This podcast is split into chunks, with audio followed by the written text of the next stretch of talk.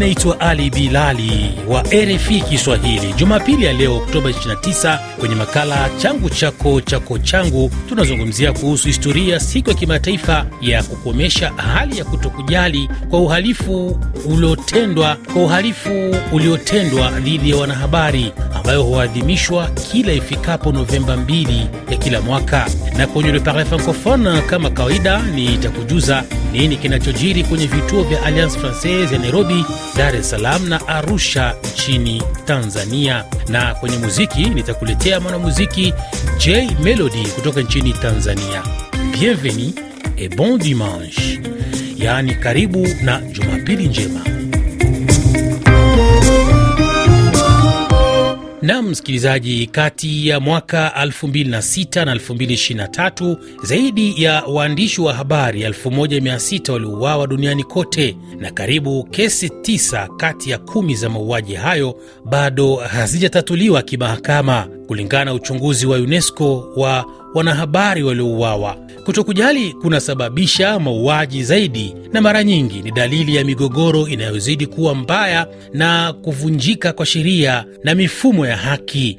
UNESCO ina wasiwasi kuwa kutokujali kunasababisha uharibifu kwa jamii nzima kwa kuficha ukiukwaji mkubwa wa haki za binadamu, ufisadi na uhalifu. Serikali mashirika ya kiraia, vyombo vya habari na wale wanaojali utawala wa sheria wanaalikwa kujiunga na juhudi za kimataifa kukomesha hali ya kutokujali kwa kutambua madhara makubwa ya kutoadhibiwa, hasa kuhusu uhalifu unaofanywa dhidi ya waandishi wa habari. Baraza Kuu la Umoja wa Mataifa lilipitisha katika kikao chake cha 68 mwaka 2013 azimio lililotangazwa Novemba 2, siku ya kimataifa ya kumalizika kutokujali kwa uhalifu uliotendwa dhidi ya waandishi wa habari.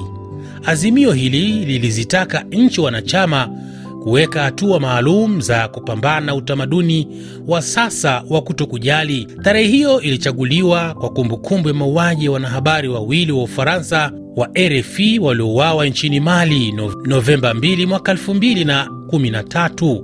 Ghislain Dupont na Claude Verlon waliouawa katika mazingira ya tatanishi huko Kidal, kaskazini mwa Mali.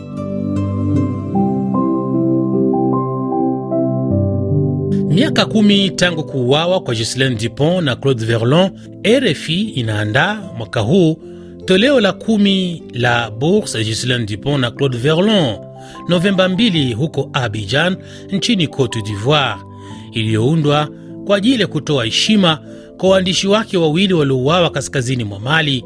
Kama ilivyokujuza hapo awali, kila mwaka udhamini huu unaruhusu wanafunzi 20 kupewa mafunzo kama wanahabari na mafundi mitambo na kuteua washindi wawili ambao watanufaika na mafunzo ya wiki nne huko Paris, Ufaransa. Kwa toleo hili la kumi, RFI ipo mjini Abidjan kutoa mafunzo kwa vijana 20 wapya, wataalamu wa redio wa Kiafrika, wanahabari kumi na mafundi kumi wa kuripoti wa mataifa kumi na mawili. Wanafunzi hawa walichaguliwa kutoka kwa maombi kamili zaidi ya 330 yaliyopokelewa mwaka huu. Wanufaika na mafunzo yanayotolewa na wakufunzi wa RFI Miriel Pompon na Rachel Locatelli katika majengo ya Radio Television Ivoirienne RTI, mshirika wa vyombo vya habari wa toleo hili. Washindi wawili wa toleo hili watachaguliwa na jopo la majaji linalojumuisha wajumbe tisa. Toleo hili kwa mara nyingine limepangwa kwa ushirikiano na shule ya uandishi wa habari ya sayansi ya siasa na ina taasisi ya kitaifa ya kutazama sauti, ambayo kwa mtiririko huo inakaribisha mwanahabari na washindi wa tuzo za ufundi huko Paris. Kozi hizi za mafunzo zitaongezewa na mafunzo ya kazi katika RFI katika makao makuu ya France Media Monde kwa washindi wawili. Na msikilizaji, naungana hapa studio na fundi mitambo wa RFI Kiswahili ambaye ni mshindi wa tuzo hiyo ya Bourse Ghislaine Dupont toleo la sita, Vital Mugisho. Karibu. Asante Bilali. Nam, tunazungumzia hapa kuhusiana na bourse hii Gislain Dupont ambao sasa imefikia toleo la kumi. Kwanza kabisa unazungumziaje tuzo hii? Zaidi ya kuzungumzia tuzo hizi, ni ukumbusho mkuu sana kwa wenzetu ambao walipoteza maisha kwa kutafuta habari, Gislain Dupont na Claude Verlon. E, lakini tena naweza kusema tuzo hii ni fursa tena kwa vijana wa Afrika ambao wana hiyo motivation ya kutaka kufanya zaidi mwa hii kazi ya kupasha habari. Kwanza, mpasha habari kama vile technician ambaye anabahatika kushiriki kwa mafunzo hayo, sababu kuna vitu nyingi sana nimejifunza kupitia tuzo hii na mafunzo yenye nili, nilipata kwa, hiyo wakati ya mashindano. Pia tena wakati tulienda Paris tulifaidika zaidi tena sana na kuelewa vitu nyingi ambazo hatukukuwa tu, tukijua gisi ya kuvifanya ndani ya kazi yetu hii. Na umesema uh, na kama ilivyo, unaona hapa mshindi huwa anapelekwa kule Paris, anafanya wiki nne. Mnafanya nini kwa muda wa wiki nne? Kwanza wakati unafika Paris, wiki ya kwanza unakusanyika una na tunakusanyika na tulikuwa tukikusanyika na wenzetu wa RFI wiki moja ya mafunzo hapo RFI. Wiki ya kwanza huko hapo RFI unajifunza na yengine yenye na mambo yenye ulikuwa unajua na unasaidia pia kwa kazi ukiwa ukijifunza na kutoka hapo RFI, mimi kama vile technician, mimi nilikuwa Institut National de l'Audiovisuel ENA. Hapo ina wiki ya kwanza tulikuwa tukifunzwa namna ya kuunda sauti, kutengeneza sauti, kufanya video ku, kabisa vitu zote zenye zinatarajika ndani ya hii kazi yetu ni ndo vitu ndo kazi tulikuwa tukifanya hapo ina ilikuwa eh, wiki mbili hapo ina Institut National de l'Audiovisuel. Kisha tena wiki ya mwisho tukarudi tena kumali, wakati tumemaliza mafunzo hapo ina tukarudi tena, mimi kama vile technician nikarudi tena RFI, lakini mwenzetu uh, mwenye alikuwa kama vile mshindi wa muari, muhariri mwandishi wa habari mm -hmm. Yeye alikuwa taasisi ya sayansi na siasa. Kisha wiki ya mwisho sasa tunarudi tena sisi wote hapo RFI, tunaanza tena tunarudilia tena kazi kama kawaida na kujifunza ya zaidi, na ni namna hiyo tulifaidika kupitia na tuzo hiyo. Wewe ulikuwa mshindi kutoka DRC upande wa fundi mitambo. Je, upande wa mwandishi wa bara alikuwa ni kutoka nchi gani? Nali wakati, wakati yetu ilikuwa ingali walikuwa wakifanya kila nchi ya, ya ki, nchi za Kifaransa mm -hmm. walikuwa wakifanya huu mwaka waliku, kama vile kabla sisi walikuwa kwanza eh, Cote d'Ivoire wakati walitoka Cote d'Ivoire sasa ndio wakakuja 6 edition ilikuwa Congo na Congo hiyo eh, ya Congo ilikuwa wanatafuta mshindi technician na mshindi mpasha habari, na ni hivyo njo tulikuwa Kinshasa tukamaliza, tulimaliza hapo. Na wote mlikuwa ni Wakongo? Ndiyo, sisi wote tulikuwa Wakongomani, lakini baada ya hapo kupitia COVID sasa njo nini ilikia badilika na wakaanza kuenda kuchukua Afrika nzima, sababu kulikuwa hiyo wakati ya, ya, ya, ya, ya, ya COVID kulikuwa nchi ambazo ilikuwa vigumu kuingia na ilikuwa walikuwa wakifanya kila kitu kupitia mtandao, lakini mm -hmm. tena walirudilia kwa, kwa kufanya surplus. Kwa kumalizia ni kuambia tu wenzetu ambao wanaweza kuwa wanafanya kazi kama hii ama kazi ingine yoyote, ni kujihusisha tu kwa bidii kazi ambayo unafanya. Ni hivyo tu Bilali. Nam ni kushukuru sana. Huyo ni fundi mitambo wetu hapa RFI Kiswahili jijini Nairobi nchini Kenya, Vital Mugisho Kulembwa kutoka kule Bukavu, wanamwita mwana beke. Mwisho wa kipengele hiki. Makala haya yanaendelea kukujia moja kwa moja kutoka jijini Nairobi nchini Kenya. Jospin Mwengisali unasema upo DRC na unasikiliza makala haya kila Jumapili na unaomba kupata historia ya mwanamuziki Ibra kutoka Konde Gang. Usijali, tutalifanyia kazi ombi lako katika makala zetu zijazo. Valeri Mumbere, ukiwa huko Butembo, big up sana kwa kuendelea kuwa mwaminifu kwa RFI Kiswahili. Tresor Jean-Claude Ndaisenga kutoka Bujumbura nchini Burundi, shukran sana. Jupiter Mayaka amewasilisha vema zawadi yangu kutoka kwako, nimefurahia sana. Na sasa tuelekee kwenye kipengele cha Le Parle Francophone, na ambapo Alliance Francaise ya Nairobi inakukumbusha kwamba mwisho wa kupokea shindano la filamu yako iliyotengenezwa kwa kutumia simu ya mkononi ni leo Oktoba 29 saa 6 za usiku. Kumbuka pia kwamba Oktoba 30 ndiyo ile siku ya kuonyesha filamu itwayo Lumumba inayohadisia historia ya kinara wa uhuru wa DRC. Ubalozi wa Ufaransa nchini Kenya ulikuwa umeandaa mkusanyiko wa wahusika wa masuala ya sauti na video kwenye balozi za Ufaransa kutoka maeneo mbalimbali barani Afrika, na ambapo Serge Lukwe kutoka Nairobi anatueleza hapa nini kilichokuwa kimeandaliwa. Donc je suis Serge Lukwe, attaché audiovisuel pour l'Afrique de l'Est et basé à Nairobi au Kenya. Mimi ni Sarji Uh, Lukwe anayehusika na masuala ya sauti na 23 video katika ukanda wa Afrika Mashariki nikiwa Nairobi nchini euh, Kenya. Nairobi attachés mwaka huu kuanzia Oktoba dans d'autres 23 hadi pays d'Afrique. 27 Donc, euh, nimepata bahati ya kuwapokea wafanyikazi wenzangu ambao nao pia wanahusika na masuala ya sauti na video katika balozi wa mataifa mbalimbali barani Afrika. Ilikuwa kwa mfano Senegal iliwakilishwa, Afrika Kusini, Cote d'Ivoire, Congo. Kinshasa na pia nyingine kama vile Rwanda pamoja na wenzangu ambao pia wanahusika na masuala ya sanaa na utamaduni. Tulikutana hapa Nairobi katika mkutano wa wiki moja na kupitia mambo mbalimbali kuhusu ratiba, shughuli zetu na miradi pamoja na matarajio yajayo na miradi ambayo tunaweza kushirikiana kwa sababu Ufaransa inao uwezo muhimu katika mtandao wa utamaduni d'un- d'un- katika bara la Afrika, lakini ni muhimu mara kwa mara tuweze kufanya kazi pamoja, tukutane, kuangalia ni ushirikiano gani tunaweza kuweka pamoja. pour voir quelles sont les synergies qu'on peut, qu'on peut mettre en place. Hayo ndiyo yaliyojiri kwa muda wa wiki nzima hapa jijini Nairobi, kama ilivyoelezwa hapo na Serge Lukwe ambaye anahusika na masuala ya sauti na video kwenye kitengo cha ubalozi wa Ufaransa. Na huko Arusha, Alliance Francaise Ijumaa Novemba tatu imekuandalia tamasha la muziki na DJ Click, na huko Dar es Salaam mwezi Novemba wamekuandalia ratiba yenye shughuli nyingi. Kuna mambo mengi ya kusisimua yanayoanza kwa wapenzi wa fasihi. Kalam Salam imerejea kufungua jukwaa kwa ajili ya jioni nyingine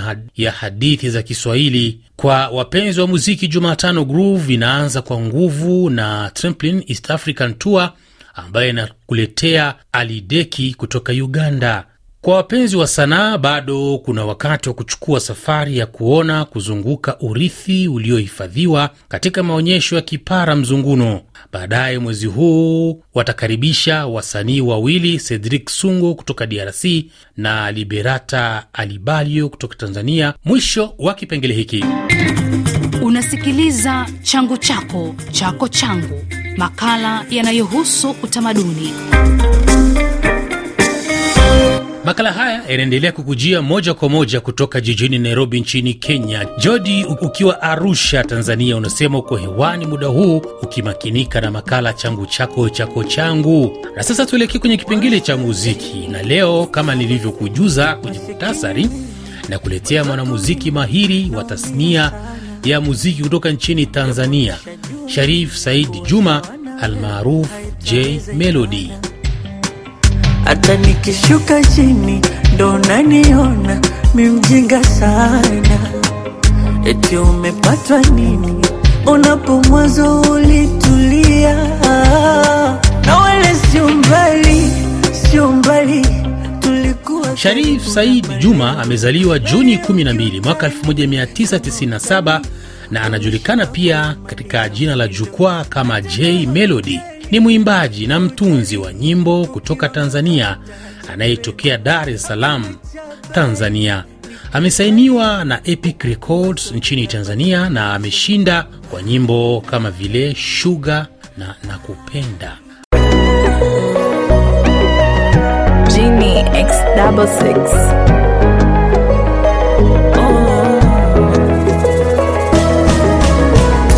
iwe giza baridi na upepo, iwe kuna mawingu na minyesho, your body baby, joto joto, unafanya nijisi special, unanipa sababu ya uwepo.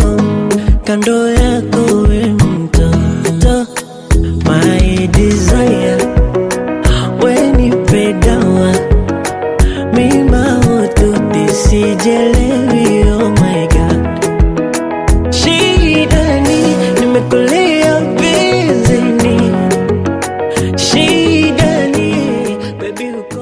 Alizaliwa katika hospitali Mwananyamala, Dar es Salaam, Tanzania. Ni mtoto wa mwisho kutoka kwa Mr na Bibi Saidi Juma. Kati ya mwaka 2005 na 2011 alisoma elimu ya msingi katika shule ya msingi Muhalitani iliyoko Tandale jijini Dar es Salaam. Kati ya mwaka 2012 na 2015 alienda shule ya sekondari Bunju A na kumaliza elimu yake ya sekondari. Mwaka 2016 ilikuwa ni mara ya kwanza kwa J Melody kuingia katika tasnia ya muziki alipoandikishwa kama mwanafunzi katika chuo cha vipaji cha Tanzania House of Talents THT. Baada ya mwaka wa kujifunza muziki, J Melody hatimaye alisainiwa na Epic Records Tanzania, moja ya lebo kubwa zaidi nchini iliyokuwa inamilikiwa na Ruge Mutahaba. J Melody aliachia wimbo wake wa kwanza wa Goroka ambao kabla ya kuachia J Melody aliandika wimbo mwingine mkali wa Kivuruge ambao aliamua kumpa mwanamuziki mwenzie Nandi, ambao baada ya kuachia wimbo huo ukapata sifa kimataifa. Kwa sasa J Melody ametoa nyimbo nyingi tu ikiwemo Goroka na Mwaga Mboga akimshirikisha Nandi, Mikogo akimshirikisha Dogo Janja, Zeze, Raha Tele akimshirikisha Asley na Kupenda Sawa, Nitasema, Pepe, I Need You aliyoshirikishwa na Jux na nyinginezo. Na sasa ni kuache na kibao hiki Nitasema. Oh, na, na, na. Si unitoke hata mara moja akilini mwangu, oh, mara moja. Ninayopitia ni kama umeniroga, haya mapenzi yamenipa gonjwa, japo sijawahi kukwambia jinsi ninavyokuota na kuzimia, moyo umeuokota. Hii dunia nimempenda mmoja, hizi hisia nitakwambia I feel.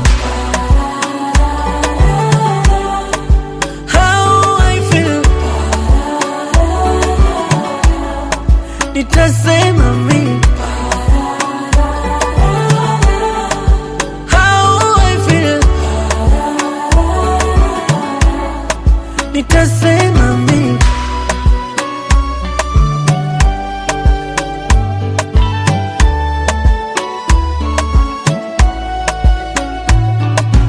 oh, na vitu vyako vinachanganya. Oh, unigusapo kuisha mwenzio. Oh, yuwa maginito nanivuta hapo tanitoa roho jamani, unanikosha unaniwasha unalia pa moyo wangu unanikosha unaniwasha unalia pa mm, japo sijawahi kukwambia jinsi ninavyokuota na kuzimia, moyo umeuokota.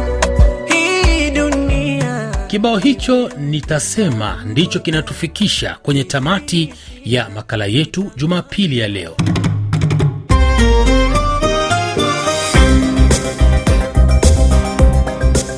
Kumbuka, mwisho wa makala haya ndiyo mwanzo wa makala nyingine. Usikose kutuandikia, kutupa maoni yako au kuomba msanii gani ungependa kumsikia juma lijalo. Wasiliana nami inbox bili underscore bilali. Naitwa Ali Bilali, mtangazaji wako asiyependa makuu, ya kutakia asubuhi njema ya Jumapili, ama niseme bon reveil matinal.